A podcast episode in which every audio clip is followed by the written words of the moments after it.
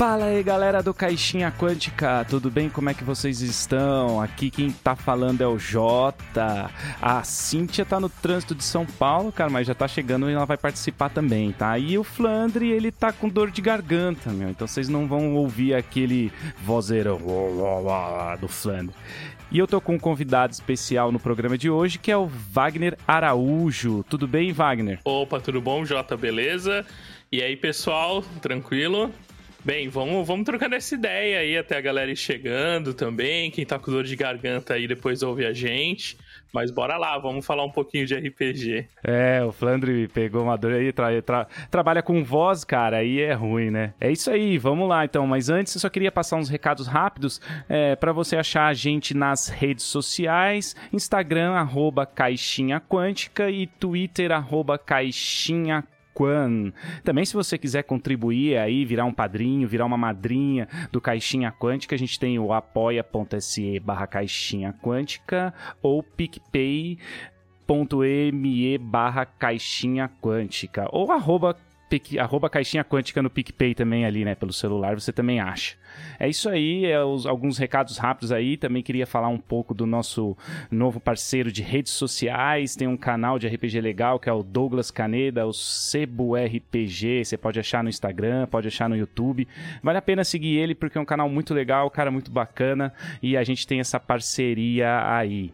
Beleza, passados esses recados aí agora, vamos então começar o nosso programa. É isso aí.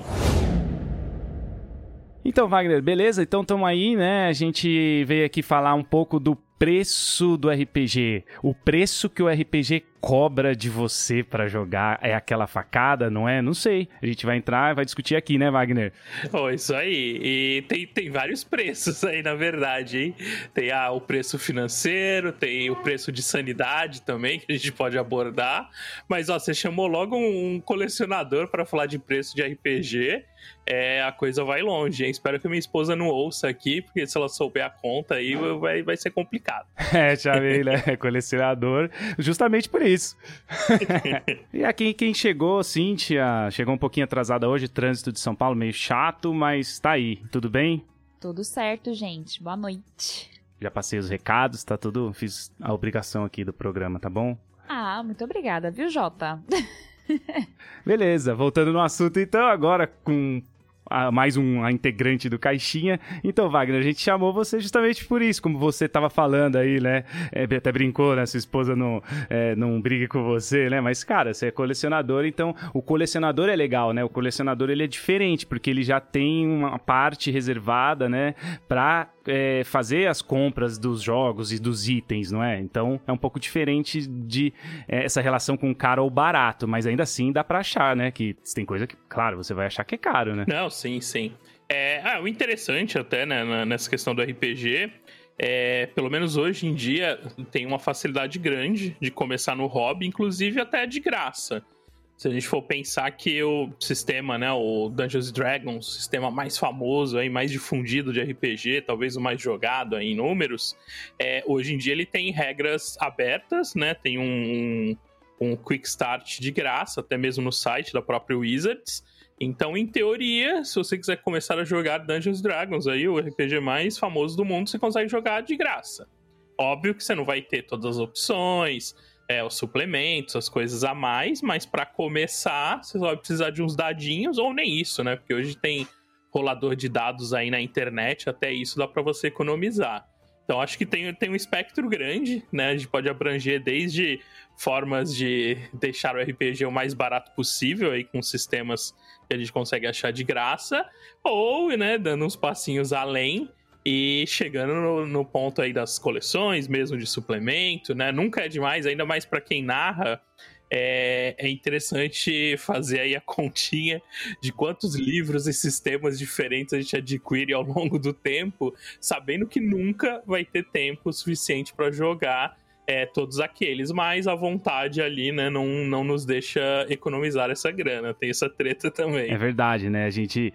É, eu não sou colecionador, mas eu também gosto de comprar muitas coisas de RPG. E aí, como você falou, a gente tem desde o nível gratuito é, até barato, muito barato, médio, meio, meio, até muito caro. Então a gente tem. É, a gente falando de preço, né? É, que nem você falou, tem, tem o, o custo da sanidade. o RPG é um hobby intenso, né?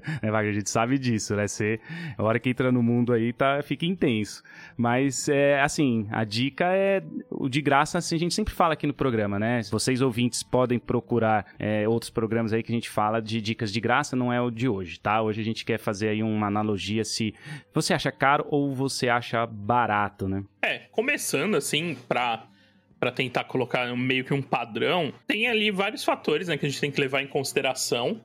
Um deles, e aí acho que talvez seja a fórmula mais direta, né, quando a gente pensa em, em custo para um hobby, né, custo para um entretenimento, custo para diversão, é aquela velha fórmula de vou investir X dinheiros aqui, mas isso vai me proporcionar X horas de diversão. Então, se a gente for pensar, sei lá, um jogo de videogame, um lançamento, né, um jogo AAA, né, um jogo grande, é, você vai hoje gastar no mínimo 250 reais, né, que é o preço 249 aí, preço de jogo de console.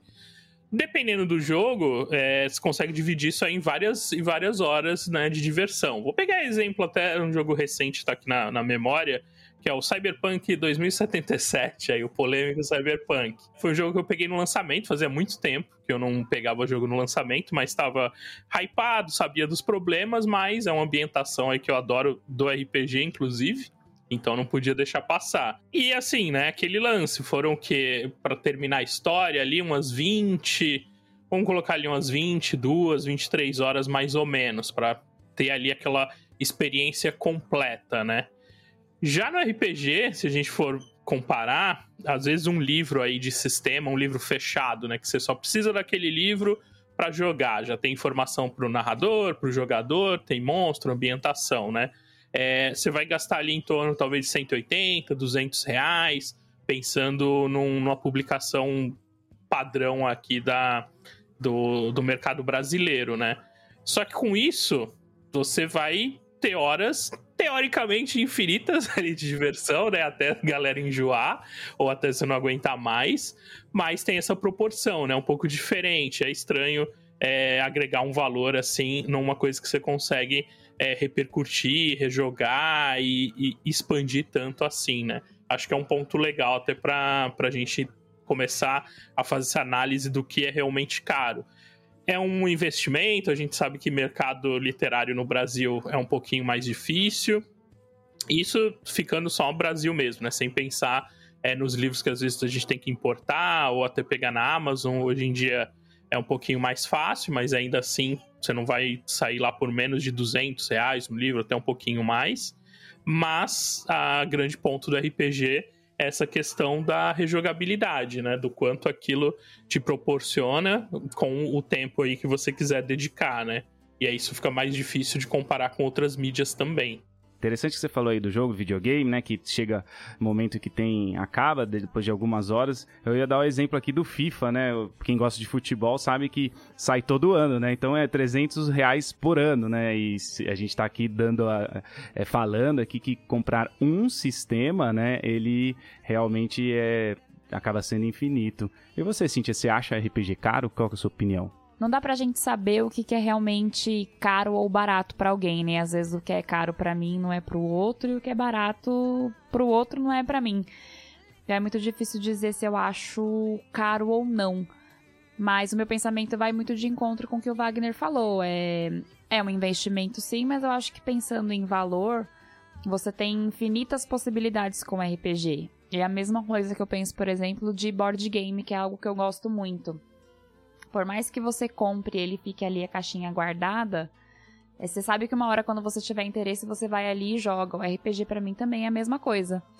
Então, eu particularmente não acho que o RPG seja algo caro, até porque hoje no Brasil a gente tem inúmeras é, inúmeros RPGs e sistemas diferentes, inclusive brasileiros, que são baratos e que são muito acessíveis. Então eu acho que é mais ou menos isso. Vai muito do que a pessoa quer ler também no momento. D&D não é tão barato, é o mais famoso, mas não é tão barato. Mas se você quer muito, não sei, às vezes a gente guarda dinheiro para tanta coisa, às vezes o RPG acaba ficando secundário para algumas pessoas. Mas para mim não, por exemplo. é legal, legal um ponto de reforçar assim nessa ideia até do board game que é um investimento caro, né? Pelo menos os, os, maiores aí, os mais famosos, são, são bem caros, extrapolam até. É, o Gloomhaven é, é mais de 1.500 reais, né? Se for, for ver, né? É, e, e, esse seria meio que uma experiência até próxima de RPG, né? Eu, de fato, não conheço muito, eu sei meio que o básico, assim, de ter visto publicação, review, mas o que eu sinto é que para quem joga, né, quem não tem tanto contato com RPG, mas gosta de um board game nesse estilo do Gloomraven, é meio que uma, uma emulação de uma experiência de RPG, só que você não precisa de narrador, né? O, o, o jogo tá ali e, e ele meio que é, te envolve, né? E você desenvolve em cima disso. Mas acaba sendo também o mesmo fator, né? Você tem um investimento grande ali de inicial, comparando com, com um hobby, com entretenimento, mas isso vai te proporcionar muito mais horas do que, às vezes, um, sei lá, um, uma ida ao cinema, não agora, né, que a gente tá em quarentena, mas comparar um preço de, um, de uma entrada né, no cinema, mais tudo, todos os agregados ali que envolvem chegar até o lugar, comprar uma comida, alguma coisa, né? Você despende mais em proporção pelo tempo ali das duas horas e meia de um filme do que um, o, o tanto do jogo, né? E o tempo que você vai dispor daquilo, né?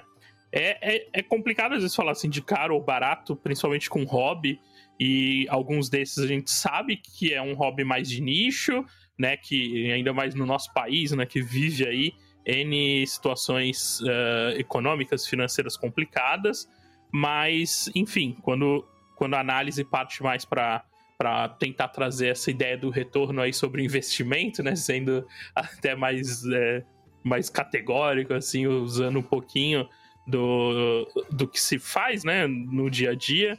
É, eu acho que mesmo um RPG que saia um pouco do, do valor mais padrão aí, que seja mais caro, mas que seja algo que você de fato vai jogar, ou que seu grupo vai jogar, né? E que você vai se divertir ali com ele, no fundo, o tanto de potencial que ele tem para te entreter é, vai compensar esse investimento. E se você for uma pessoa normal e não ficar comprando um monte de livros sabendo que você não vai jogar, a chance de você economizar nos meses seguintes, porque você já vai ter um livro, deve estar tá rodando uma campanha, tá todo mundo empolgado ali, é, a chance de você não gastar mais com RPG existe.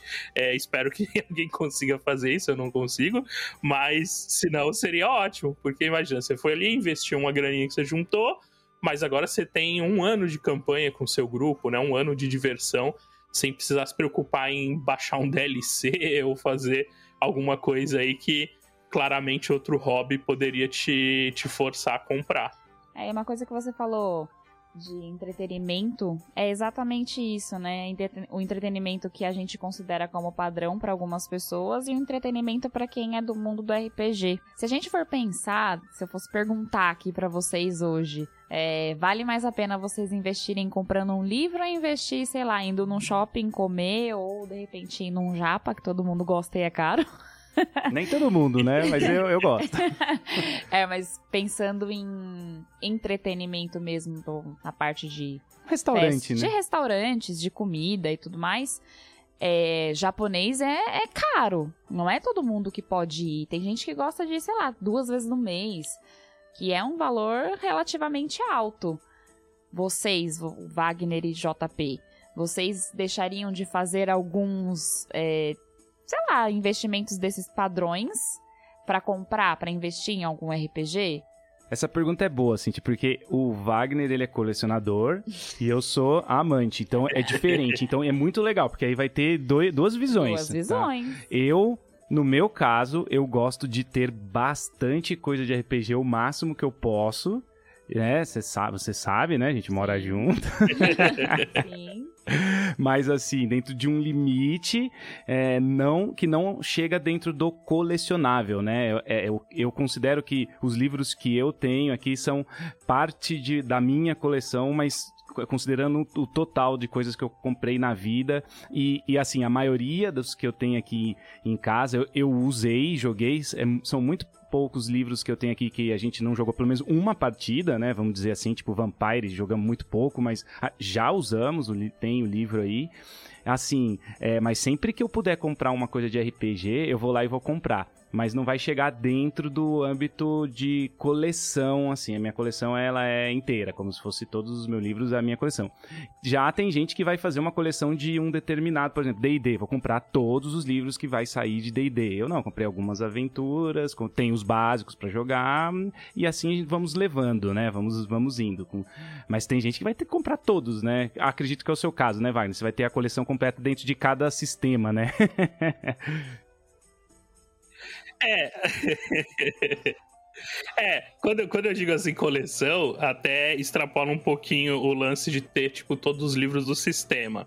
Alguns sistemas até é possível, porque, sei lá, sai três, quatro livros tal. D&D, eu particularmente não tenho todos os livros. Assim, até tenho todos porque eu, eu alguns que eu não tenho fisicamente, eu tenho eles digitalmente no Fantasy Grounds. Então eram livros que eu tinha interesse em usar para sessões, mas saía muito mais barato eu comprar no Fantasy Grounds. O meu lance da coleção, ela envolve os, os agregados. Então, por exemplo, é, eu gosto muito de RPG. Aí saiu a linha de Pop Funko do Dungeons Dragons. Então, preciso dessa linha do Pop Funko de, de Dungeons Dragons. Então tá aqui. Por exemplo, saiu a edição Revamped da Curse of Strahd, na Maldição de Strahd. Eu já tenho a Maldição de Strahd, eu já mestrei a Maldição de Strahd duas vezes, mas essa edição vem numa caixa especial, vem com artes novas, né? Vem com coisas ali que, putz, preciso. Essa, por sorte, eu ganhei é, de aniversário, mas era uma que eu tava já um tempão namorando e é algo que é aquele lance, né? Você falou ah, que né, os livros você gosta de tê-los ali, mas todos você jogou pelo menos uma vez. É, essa edição é uma edição que ela existe somente pelos extras, mas de fato eu não, eu não vou jogá-la, porque eu já, eu já tenho o livro e já tenho como jogar, mas eu, eu quero ela, porque ela é bonita, né? é escudo do narrador, né? O DM Screen aí, ou né? Escudo do mestre. É, eu não uso, eu sempre. Todo RPG que eu jogo, eu jogo com dados abertos, eu acho mais legal, mais emocionante. Mas eu adoro os escudos do narrador. Então, acho que de todos os sistemas que eu tenho, eu tenho o escudo do narrador daquele sistema. E aí, quando eu entro em Dungeons Dragons, eu devo ter um 5, porque eu tenho de todas as, as aventuras, né, de todas as campanhas, aí saiu um especial é, versão 2 tal. É um acessório. Então, dados, kit, é, mapa, toda, tudo que envolve, né? Miniatura eu nem vou falar, porque aí é um caso à parte. mas aí é esse lance, assim, né? De, de colecionar as coisas que estão dentro do hobby. Que muitas vezes são coisas que não são essenciais para jogar, né? Na verdade, você precisa o quê? Dos livros, papel, lápis e um conjunto de dados. E se você não tiver os dados, é, usa um aplicativo, né? Hoje tem muita, muita forma de de você nem precisar disso. Né? Na época que eu comecei, dados eram, na minha região, aqui na minha cidade, era uma coisa muito difícil de achar. Tinha uma loja, é, uma banca de jornal que às vezes recebia, então era outro rolê. Hoje, tudo bem, na internet você compra, tem muitas opções, mas eu tenho muito mais dados e sets de dados do que seria humanamente necessário para jogar. Então, o lance da, da coleção envolve um pouquinho isso que são essas coisas agregadas que eu, que eu gosto de, de ter, né, e manter, e é em volta do hobby. Então, eu entendo que são coisas não essenciais, é até difícil quantificar, né, o quanto de diversão trouxe o bonequinho do Drit do Urden, que tá parado aqui na prateleira e fica no cenário. Mas sei lá, né, eu gosto. Então, aí já fica difícil avaliar esse ponto mesmo, né? Mas geralmente sistemas, coisas é, quando eu vou fazer esse, né, pensar, tipo, ah, comprar esse sistema novo, é, adquirir alguma coisa, eu penso um pouquinho nesse sentido, né, do quanto o, vai ter esse retorno.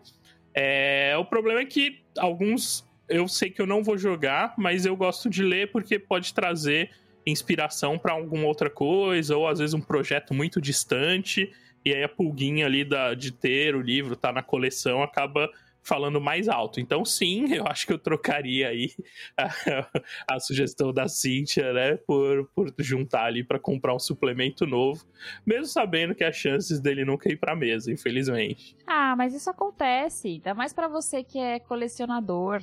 Quando eu penso em colecionador, é é exatamente isso, assim, às vezes é comprar só para você ter ali. Você falou do bonequinho que você tem, mas pensa como é gostoso passar por ele, saber que ele hum. tá ali paradinho, bonitinho bonitinho.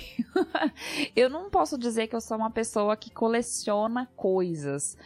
Mas eu gosto de ter coisas. Quando eu gosto muito de alguma coisa, eu quero ter tudo. Eu vou dar um exemplo meio besta aqui, mas quando eu era adolescente, eu gostava muito de três bandas. E dessas bandas, assim, tudo que saía eu queria ter. Era camiseta, era bottom, era pôster, que né, hoje em dia nem tem mais pôster, acho que nem existe mais isso para vender nas bancas. Então, eram coisas que eu gostava de ter. Quando eu era ainda um pouco mais nova, eu gostava de colecionar papel de carta, que eu joguei tudo fora. Então, tipo assim, foi um investimento que eu fiz na época. Era pequena e gastava o dinheiro que eu tinha, que minha mãe me dava, para comprar isso. E eu tinha uma pasta gigantesca. Então, eu consigo entender mais ou menos o sentimento do que é você querer colecionar alguma coisa, porque eu já tive essa vontade e eu já tive todas as coisas, né?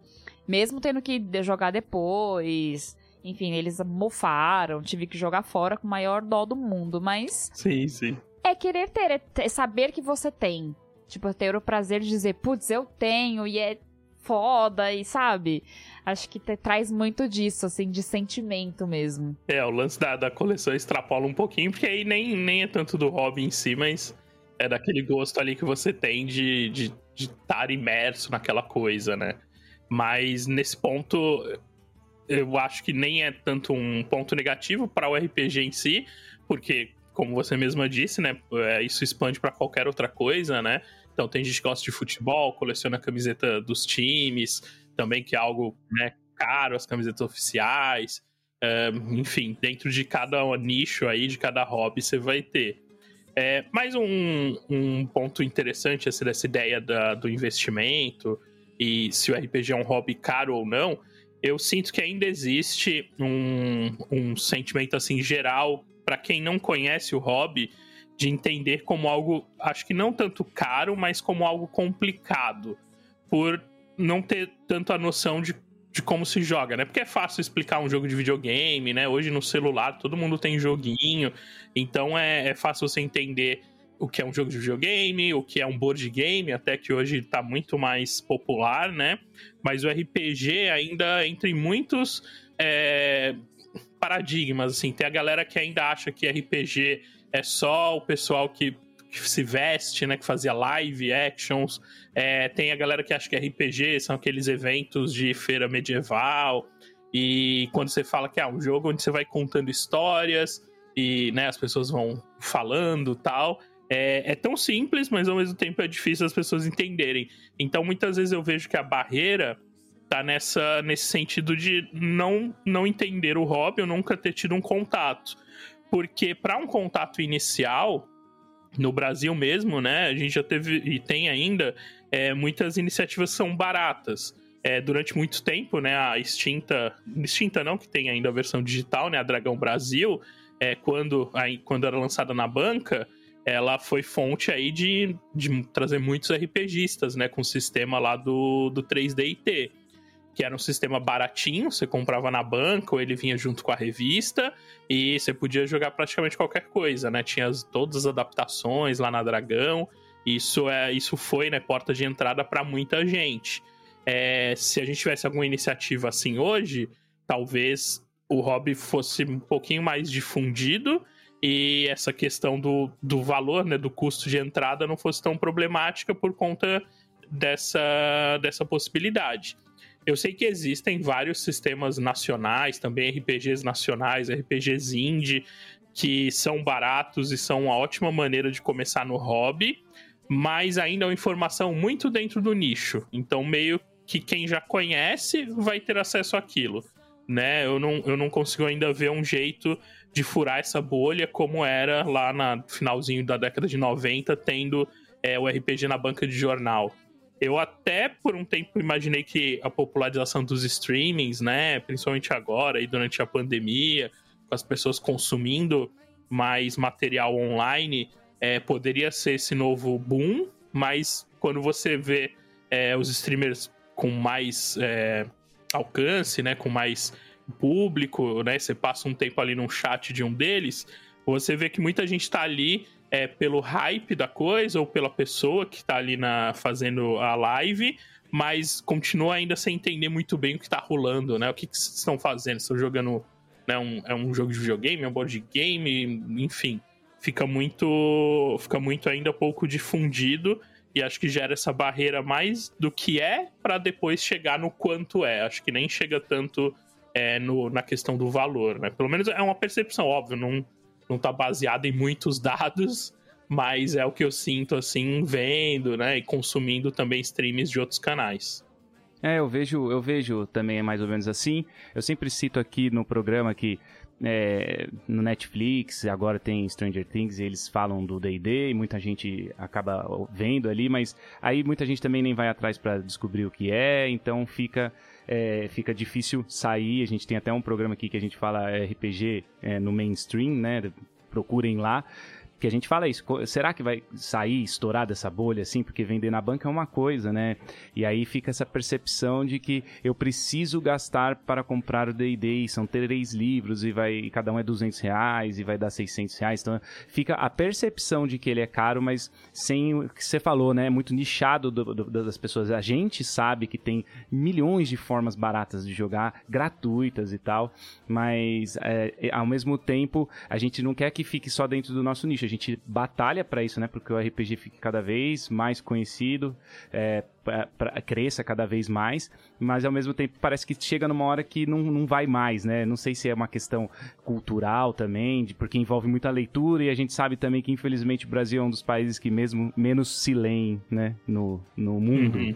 Então, é, é. isso é um pouco triste também, né? Pode ser que também tenha, é, além da barreira social que você citou aí, né, Wagner, que a gente tem é, várias, vários problemas, várias coisas para se falar, que nem chegaríamos num, num acordo ou num, num, num de, denominador comum, mas tem também a barreira da leitura, que é cultural. Então tem, tem muita coisa, né, que, que a gente pode ter ali para falar do preço, o custo do RPG.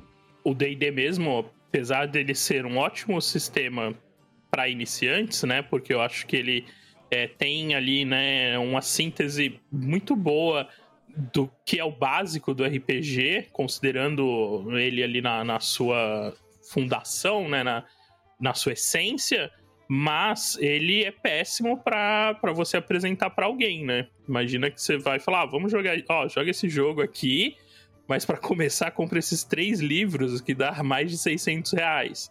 E fora que, né, um livro é só dedicado para o narrador, então você vai ter que saber o que é narrador, aí você tem que ler esse livro, mas as regras mesmo estão nesse daqui que é o livro do jogador, e aí tem o livro dos monstros para pegar os inimigos tal. Então é, é difícil, assim, não, é, não dá para considerar, pelo menos na minha opinião, ele como um sistema para iniciantes, se a ideia for de fato é, colocar a pessoa ali dentro do hobby, né? é, para ela jogar, ela ser aceita num grupo que joga D&D, é bem mais fácil. Mas aí, né, é mais do, do jogo em si do que dessa questão de valor. Já outros jogos são muito mais fáceis de você introduzir na questão do valor. Às vezes é um livro só, um livro barato, mas falta ter o discernimento. Alguns to tocam em temas que são mais complicados, outros envolvem né, coisas de terror, mais violência e tal. E, e nem sempre esse sistema, essa ambientação pode ser legal para quem está começando, porque ele não tem muita ideia de, de quais são os limites, né? Até onde essa história pode ir, né? Como não. É, como deixar todos na mesa confortáveis, e aí isso já envolve ter alguém que já joga aquele jogo há mais tempo. Então tem meio que essas duas barreiras para pensar, né? A barreira do valor é bem clara, é fácil de discernir, porque você vai ter, né? Tem, sei lá, 50 reais aqui com que RPG eu posso comprar hoje com esse valor e ler e já poder montar um grupo, né? Seria fácil a gente elencar aqui alguns. mas qual o tema, é, qual aquele que eu talvez vou rejogar mais e vai valer mais a pena. Aí já entra em conhecer um pouquinho mais e, e aí não vai pesar tanto a barreira de valor, vai pesar mais a barreira do, do sistema em si, né? Então tem essas duas variáveis aí quando a gente vai pensar nesse, nesse assunto. Eu acho muito legal isso aí que você falou, né? Tem, você tem um, um RPG que pode ser muito bom para iniciante, mas a gente também, esse RPG é o D&D, né? Mas a gente também tem um problema no Brasil que é o custo das coisas também, né? Não o custo que eu digo de preço, é, do preço que você vai pagar, mas o custo para de impressão, das coisas é, chegarem até a loja, o que faz com que o lojista também tenha que colocar um lucro em cima e aí o preço acaba ficando alto. Vou dar um exemplo do Starter Set, né, que é o, o guia de iniciante do D&D, que se você for ver custa em dólar, né, custa 25 dólares, promoções por 15 dólares, já vi 19 dólares e chega no Brasil custando 150 reais, né? Então, é, eu entendo que não dá para praticar preços nem comparar com os Estados Unidos, mas o, o, o Starter Set, né? Esse nome ele tem um objetivo, né? Vamos iniciar você. Então, além de regras mais simples, caixa bonita, ele também tem o preço, né? É, para é, atrair, né? O Starter Set, o iniciante, ele vai além de ter poucas regras, vai pagar pouco também. E isso aqui a gente já não tem isso no D&D falando, né?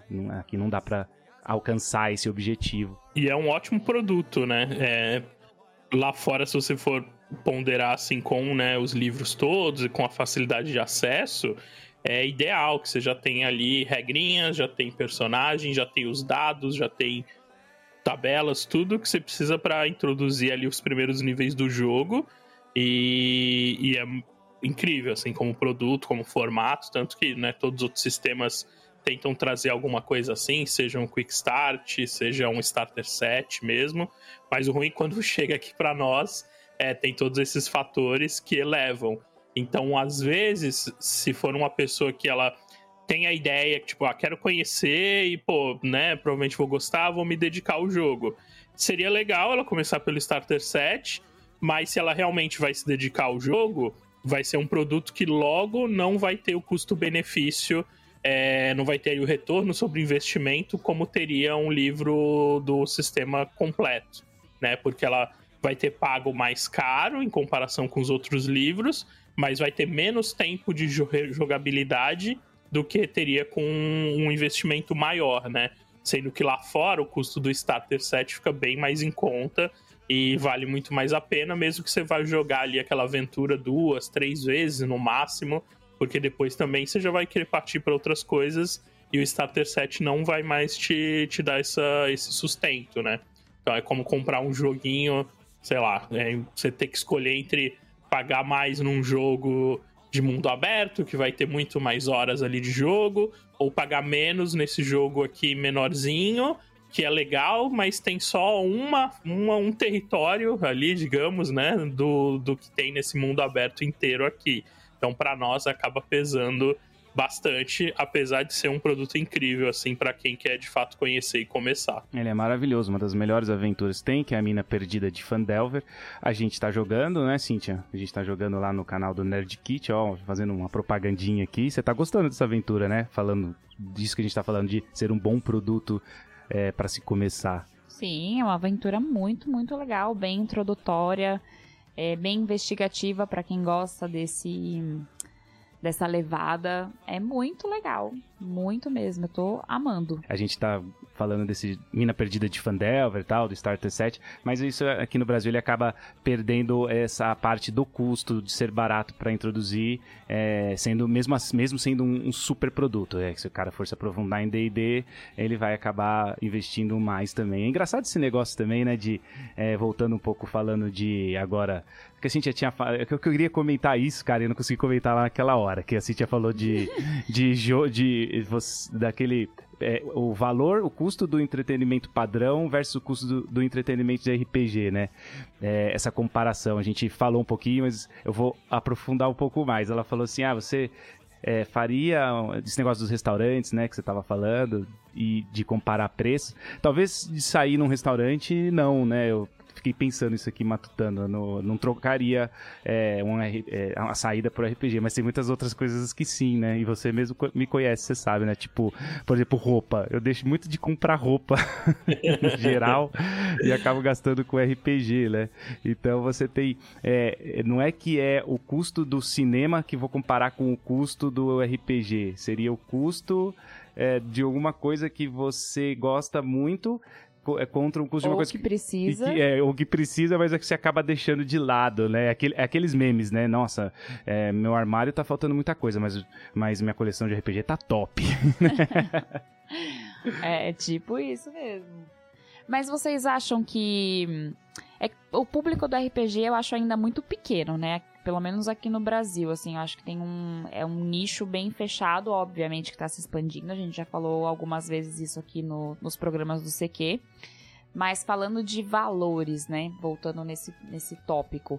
Vocês acham que hoje é mais difícil trazer as pessoas para esse universo por conta de valores? Ou isso não, não afeta trazer outras pessoas para conhecer? Porque eu acho que quando a gente fala muito de RPG, como o Wagner falou, é, é, as pessoas às vezes se interessam em saber o que é. Às vezes se aprofundar, ou de repente, putz, que livro que eu posso comprar para saber um pouco mais sobre RPG? E às vezes a pessoa chegar na loja e falar: Hum, nossa, que caro, não quero saber disso não. acho que pode acontecer, vocês não acham? É, eu, eu acho que pode, mas eu vejo assim, na questão de de trazer as pessoas para o hobby, apresentar, eu acho até que não é tão difícil. É, hoje, mesmo quem não conhece, às vezes tem um pouco de curiosidade de saber o que é, experimentar e jogar. E aí, se você já tem ali um grupo, ou né, uma oportunidade de fazer uma aventura, alguma coisa, aquela pessoa praticamente não vai ter custo nenhum, né? Vai se juntar ao grupo e vai conhecer o jogo. É, sem contar com iniciativas né, de, de grandes influenciadores, ou exemplo agora recente até do, do, do Jovem Nerd, né, com o RPG de Call of Cthulhu, que foi aí recorde de arrecadação. É, por mais que os produtos deles ali, né, aquela campanha, né, o financiamento coletivo, de fato não trouxe nenhum produto de RPG, né, o mais próximo ali é o livro-jogo, mas a gente sabe que o livro-jogo não é RPG, né, é um produto que já existe há bastante tempo e até quem joga RPG já deve ter tido contato, mas enfim, né? Não tem ali nenhum produto que seja de fato de RPG, mas todo o hype, tudo que se desenrolou foi em volta de uma partida de RPG, né? Então acredito que o conhecimento, a curiosidade das pessoas está presente, está mais forte. É, tem alguns efeitos ali colaterais, né? Que a gente até brinca, que, que até lá fora também já aconteceu com, com o pessoal do Critical Role, né?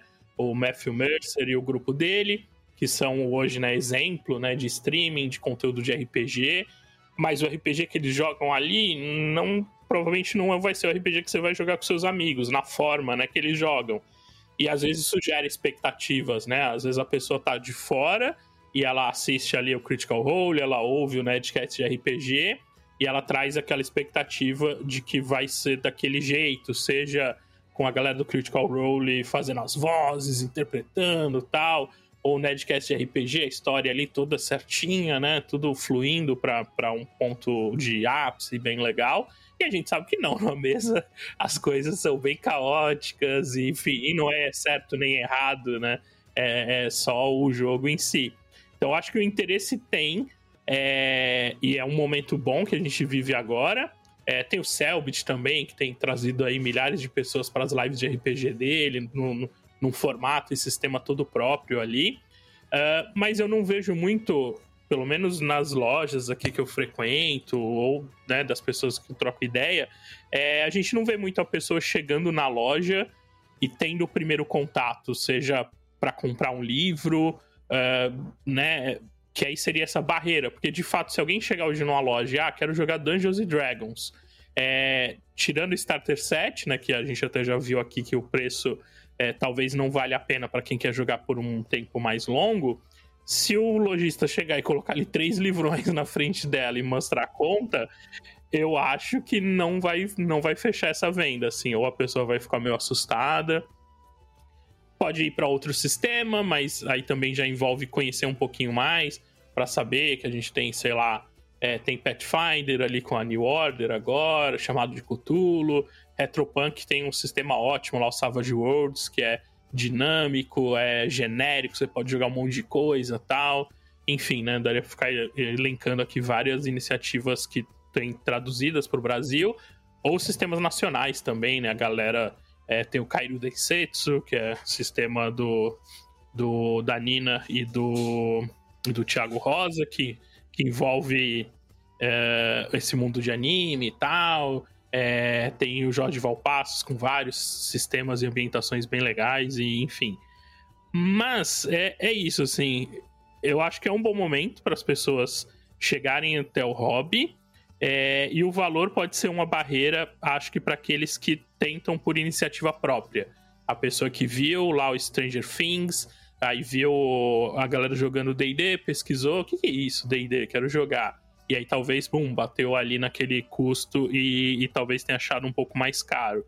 É, não sei o que o J acha, assim, mas mais dentro dessas duas barreiras. Legal, eu acho que a gente entra numa discussão legal agora, porque assim, eu, aí a gente entra no nos níveis de, de conhecimento que a pessoa vai ter do RPG, né?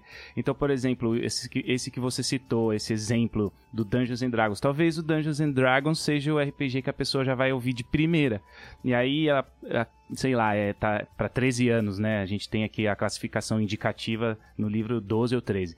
Aí o cara de 12 ou 13 pede pra mãe e aí acontece isso, né? De você chegar aí na loja e o cara, eu quero jogar Dungeons and Dragons, e o cara, ah, mas custa 600 reais. Aí a mãe vai falar, caramba, que, que jogo é esse, meu filho, né? Não dá pra... Você não vai jogar este jogo, não. E pode, isso pode acontecer, é, essa, essa, esse problema. E você citou vários jogos aí, né, que, que a gente também pode é, entrar, mas eu acho muito difícil. Então, por exemplo, a gente dentro do nicho conhece é, um excelente RPG que eu lembrei agora aqui, Tordesilhas, por exemplo, que é de piratas, né? Aí é muito difícil. Nossa, esse sistema é genial, gente. É, muito legal. Cintia jogou, né? Abraço aí pro pessoal. Mas assim, é, eu acho muito difícil o cara chegar na loja é, e falar. É, eu quero comprar o Tordesilhas, né? E até porque é difícil ter esses livros em grandes. Eu fico imaginando o cara aí na Livraria Cultura, né? Porque na Livraria Cultura me veio na cabeça que é um lugar que eu sei que tem num cantinho ali mais para baixo os livros de D&D, que eu já vi vários, assim. Mas tem, pelo menos, né? Então é, é, é foda, cara. É uma questão muito foda da gente analisar, né? Falando desse negócio do preço, né? Isso é, é, é esse preço que. Esse exemplo que você deu eu achei muito legal, cara. De o cara meter os três livros de primeira para jogar. Ou ele pode tentar vender só o livro do jogador, né? Que é os 200 uhum. contos, assim. E sabe o que, que, eu, que é. passou pela mente agora? O João Paulo falou de você ir numa livraria hoje física e buscar um livro de RPG que ele vai estar ali bem escondidinho ali na prateleirinha, às vezes até empoeirando. é muito difícil hoje até para até pra gente que compra livros de histórias e fantasias, enfim. Mas pensa você chegar numa loja hoje para você comprar um livro desse. Você pode ter vendedores dentro da loja que entendam de todos os setores da loja, mas você nunca vai ter alguém para vender um livro de D&D para você se não for em uma loja específica de RPG. E sim essas lojas que a gente acabou de citar, né? Cultura, é, Saraiva, que acho que nem existe mais a loja é, física. É, infelizmente estão fechando, né? Algumas lojas, livrarias. Mas você não é. é. É, engraçado que eu já fiz esse teste uma vez e foi numa, foi numa livraria cultura mesmo. Aí, a pessoa é, não tinha lá o livro. explicar. Fala assim, ah, então eu quero comprar um livro de RPG, o que, que você me indica? não vai saber Aí eu peguei o, o, livro do jogador, eu, ah, isso aqui é um jogo? Aí o vendedor olhou assim, ah, não, não, isso aí é história ah, é medieval. História ah, tá medieval, tá, vendo? Olha que legal o teste do, do Wagner. Entrar na livraria cultura e falar: Isso aqui é um jogo? Posso comprar isso aqui? É jogo? É... Não, não, isso aí não é jogo. Não é jogo, não. É história medieval. não, assim, é, é nessa, nesse quesito, às vezes as pessoas nem estão preparadas para dizer o que é se você não vai assim no lugar. Gente, eu e o João Paulo, a gente foi numa, numa linha perto de Moema, não sei exatamente onde é. A, Omni, a, Omni, a Omniverse, Isso. famosa. É, que é específica para RPG. Você chega lá, o cara vai te falar, não, esse aqui é não sei o que, porque esse aqui faz isso, faz aquilo, não sei o que, esse da cambalhota vira de ponta cabeça. Vai saber te falar tudo. Mas se você for numa loja tradicional, mesmo que tenha para vender, além de ser, acho que até mais caro do que o, essas lojas específicas, a pessoa não vai saber te vender. Então fica aqui a dica para você que está começando e quer aprender um pouco mais e quer comprar mais livros de RPG, não vá nessas lojas que muito provavelmente vai ser difícil de alguém explicar certinho. Vai numa loja de departamento só de RPG. Não, mas é foda, porque é. tem pouco, tem muito poucas. Aqui mas, em São gente, Paulo tem poucas. Internet Imagina tá no Brasil. É, não, sim, pela internet. É aquele negócio gostoso de ir numa loja uhum. é, de, de, um de, de uma coisa que você curte muito, assim, e, mas no caso do, do, RPG é nichado, né? Você pega no interiorzão do Brasil, aí não tem uma loja de RPG, o cara vai comprar pela, pela internet, né? Ah, sim, não. É que as pessoas que estão realmente mais afastadas é difícil achar qualquer tipo de livraria, até para os livros uhum, tradicionais é que a gente já conhece. Eu digo mais assim, nível de pessoas que conseguem ter um pouco mais de acesso e que realmente, de fato, tem algum tipo de livraria. Tem umas que nem vão ter. Por mais que tenha nome, às vezes, se você for procurar, você não vai achar. E o que eu acho interessante é que essa é meio que uma barreira que o board game venceu muito mais fácil. Eu até imaginei, né? Como eu falei, quando eu comecei a jogar, aqui na minha cidade não tem, né? Não, até hoje não tem nada de game shop nem nada. Mas na cidade vizinha, aqui em Santos, hoje tem duas, três, até mais opções. Mas na época não tinha nenhuma, tinha uma banca de jornal que vendia é, livros que vinham da Devir, mas ficava lá junto das revistas também, então meio que você tinha que saber já o que você estava procurando e vendia uns dadinhos lá de vez em quando. Mas atualmente a gente tem aqui, né, a, as lojas que são lojas de board game e card game, né? O Magic aqui é bem forte, então tem várias lojas que começaram só vendendo, organizando o torneio de Magic e depois foram crescendo e trouxeram board games e, e hoje são né, luderias mesmo. É, e elas já tiveram várias iniciativas de RPG, eu inclusive participei de algumas, indo mestrar nas lojas, apresentando o jogo, mas ainda é, é, é, estranho, assim, porque a pessoa ela entra na loja, né? Eu, como eu frequentava, várias vezes eu via, a pessoa chegava, é, olhava os board games, mexia, perguntava e saía ali com um ou dois board games. É, família, né? Junto tal. E já RPG não, assim, RPG tava ali na prateleirinha, quem ia lá olhar e folhear era a galera que já conhece, eu já jogava e só decidia ali se ia comprar mais um livro ou não. Talvez pelo formato, acho que é, tá ali uma caixa, né, componentes, é um jogo, é, é claro, você entende meio qual é a ideia ou a, ou a mecânica só olhando, e já com um livro, né, é um formato muito mais limitado para te passar toda essa pegada. Tanto que alguns jogos é, tem, hoje eles têm investido um pouquinho nisso, né? Em lançar as caixas de luxo. É, são mais atrativas, mas elas ainda caem muito no nicho do colecionador. É, então tem, tem recente aí a de Savage Worlds nova que saiu, que é uma caixa, vem com um monte de coisa dentro. Mas eu ainda vejo muito ela sendo um atrativo para o colecionador do que para estar tá numa loja em destaque, chamar atenção, pra pessoa ir lá manusear e, ah, o que, que é isso? Ah, isso aqui é um RPG, mas é assim e tal. Aqui dentro já tem tudo que você precisa, sabe? E, e você ter um, converter uma pessoa ali na hora, diferente de como o board game consegue fazer com tanta facilidade, né? E é, e é, e é assim, né? O board game, ele também ele tem um custo que se a gente for ver pro nível é, socioeconômico geral, assim, da, da do país, ele é elevado, né? É, tem, é, também vai ter de todos os preços o board game, igual a gente tá falando do RPG, mas normalmente tende a ser caro, até porque é um, é um. Ele cai dentro de um imposto muito alto, né? De jogos de tabuleiro aqui no Brasil. Você praticamente compra o imposto e ganha o, o board game, né? Não, o contrário, você comprar um, um, negócio com um pouquinho de uhum. imposto. Uhum. E acho que você falou bem, Wagner. O board game ele quebrou um pouco dessa barreira que o RPG não consegue quebrar tão facilmente, né?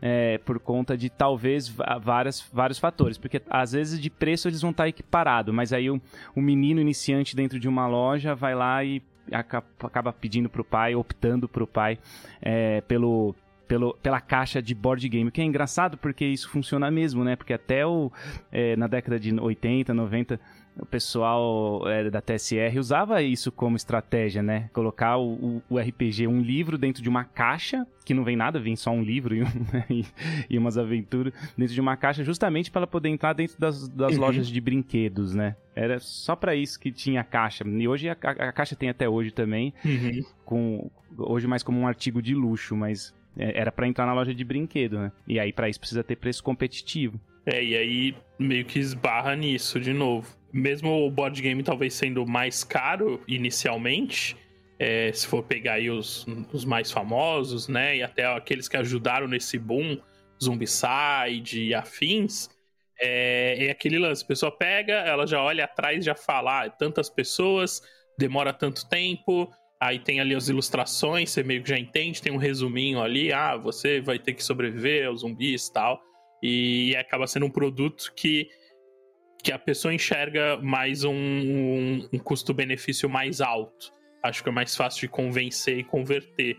Por isso, talvez que o RPG ele tá sempre ali na, na periferia da loja de board game, né? Com a galera que já conhece, joga, organiza, faz um evento aqui, outro ali, mas ele nunca vai ser o carro-chefe aqui. Eu não, não consigo pensar assim numa loja que se sustentaria com o RPG, por mais que hoje a gente tenha muitos títulos, né? Coisa que, sei lá, 20 anos atrás era impensável totalmente. Hoje a gente tem tanto título em português, tanta coisa legal saindo e a facilidade de importar, mas não consigo imaginar isso. Coisa que os card games e os board games é, conseguem com maior facilidade, apesar de estar todo mundo meio junto ali, né? A grande maioria que joga RPG também joga algum card game, gosta do board game também, né? Tá todo mundo na mesma área, mas o RPG no seu nicho ali particular quando o lance, quando o assunto é negócio mesmo. Né? É, a hora que vai competir o board game com o RPG acaba acontecendo isso mesmo estando num nível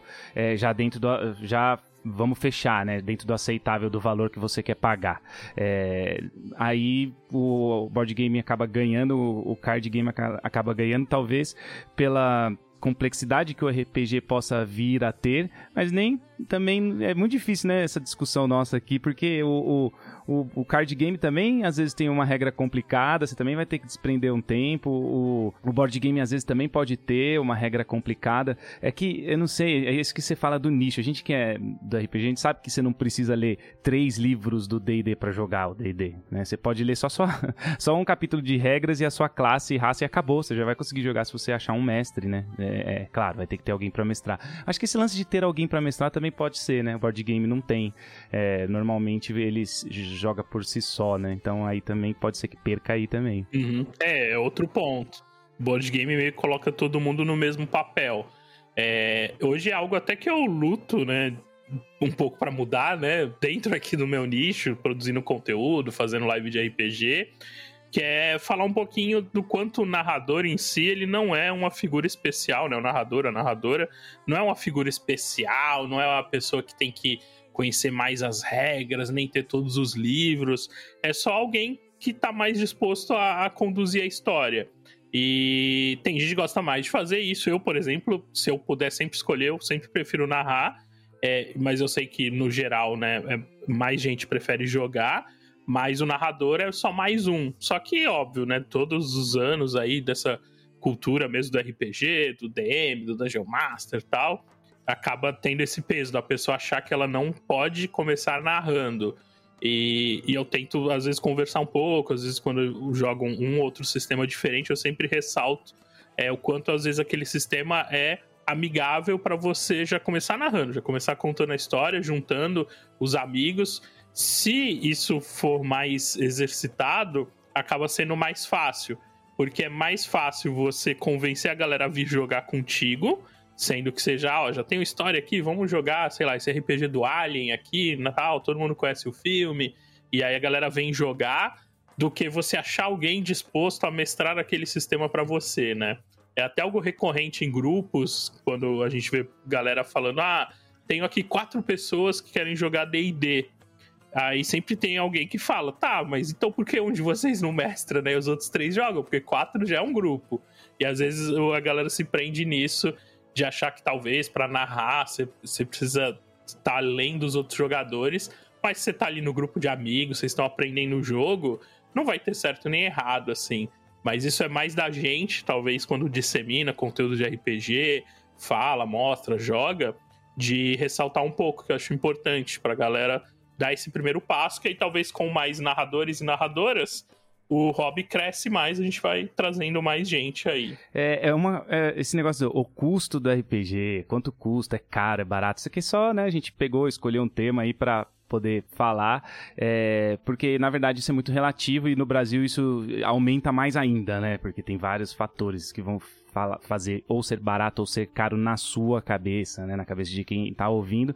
Mas é legal pra gente falar um pouco, discutir um pouco, falar que dá as dicas que a gente deu aqui de é, tem jeito de sim começar gratuitamente. A gente sempre bate nessa tecla, a gente tá sempre tendo ouvintes novos, né? Pode cair nesse episódio de primeira, então vai, meu, tem sim, procura, se quiser, chama a gente no Instagram. É, mas em uma hora assim não dá pra gente discutir um negócio tão grande e socioeconômico e, né, e cultural. É só, é só pra gente gerar entretenimento mesmo e falar também um pouquinho sobre o RPG. Ô, Wagner, queria agradecer a sua presença aqui no programa. É, é a segunda vez que você já vem aqui, então é muito legal. Quero agradecer mesmo isso aí. A gente já veio aqui no, no outro programa, falamos de Forgotten Realms, então procure lá também no nosso feed ou no site site, caixinhaquântica.com.br, que tem o, o, Wagner, a gente falando especificamente de Forgotten Realms. É, e se você queria que você pudesse falar aí sobre como te achar, é, os seus canais, o seu, o seu jabá. Bora lá. Bem, agradecer mais uma vez o convite. Acho que o papo foi bem legal, muito para até suscitar é, perguntas mesmo. Aqui a gente não tava, né, para responder nada e tal, mas é legal. Achei que a gente chegou nos pontos bem interessantes, coisas que eu ainda nem tinha pensado, mas só num bate-papo mesmo pra gente levantar. Então espero que a galera tenha curtido também e se empolgado aí ou para começar, colecionar, não, não recomendo, mas quem sabe, ou começar a jogar RPG. É, vocês conseguem me encontrar na Twitch e no YouTube, é, procurando lá Dungeon Masterclass. Na Twitch eu tenho sessões de RPG pelo menos três vezes por semana, então tem bastante D&D, chamado de Cthulhu, Alien vários outros sistemas sempre rolando por lá. Então na Twitch tem as minhas mesas ao vivo e no YouTube, para quem não consegue acompanhar ao vivo, tenho todas as mesas lá nas playlists organizadinhas e tem também muito vídeo de review, unboxing, mostrando as coisas aqui da minha coleção, é, falando um pouco de sistemas. Então é uma fonte legal para conhecer novos jogos e geralmente lá eu já falo se é caro, se é barato, onde encontra, dou essas dicas pra galera que se interessar. E no Instagram, o arroba Wagner Araújo, Wagner com W, tem meio que um resumão de tudo. A minha rede principal para você saber as coisas que eu tô fazendo por aí de RPG e de nerdices. Então, quem tiver curtido o papo, segue lá que tem muito RPG aí pra gente ver e trocar ideia sobre. É muito legal mesmo o Instagram, a gente segue. É, sigam o Instagram do, do Wagner, sigam o nosso, Caixinha Quântica também. Beleza. É, chegamos, né, mais um fim de programa, bem legal, e isso que o Wagner falou é muito importante. É, a gente não está aqui para responder nada, nem para falar, mostrar dono da verdade de nada. É para gerar mais uma discussão amigável. Quem quiser continuar conversando aí de, pelas redes sociais, pelo site, a gente fica aberto no do Wagner, no nosso. Vamos, vamos começar a falar aí, vamos conversar, beleza? Acho que é isso. Eu vou ficando por aqui. Um abraço e até a próxima. Eu também fico por aqui. Wagner, muito obrigada mais uma vez por ter participado aqui do Caixinha Quântica, mais um podcast. Acho que sua presença adicionou bastante aqui no nosso bate-papo. Uh, e é isso, eu vou ficando por aqui também. A gente se vê no próximo episódio. Fui! Falou!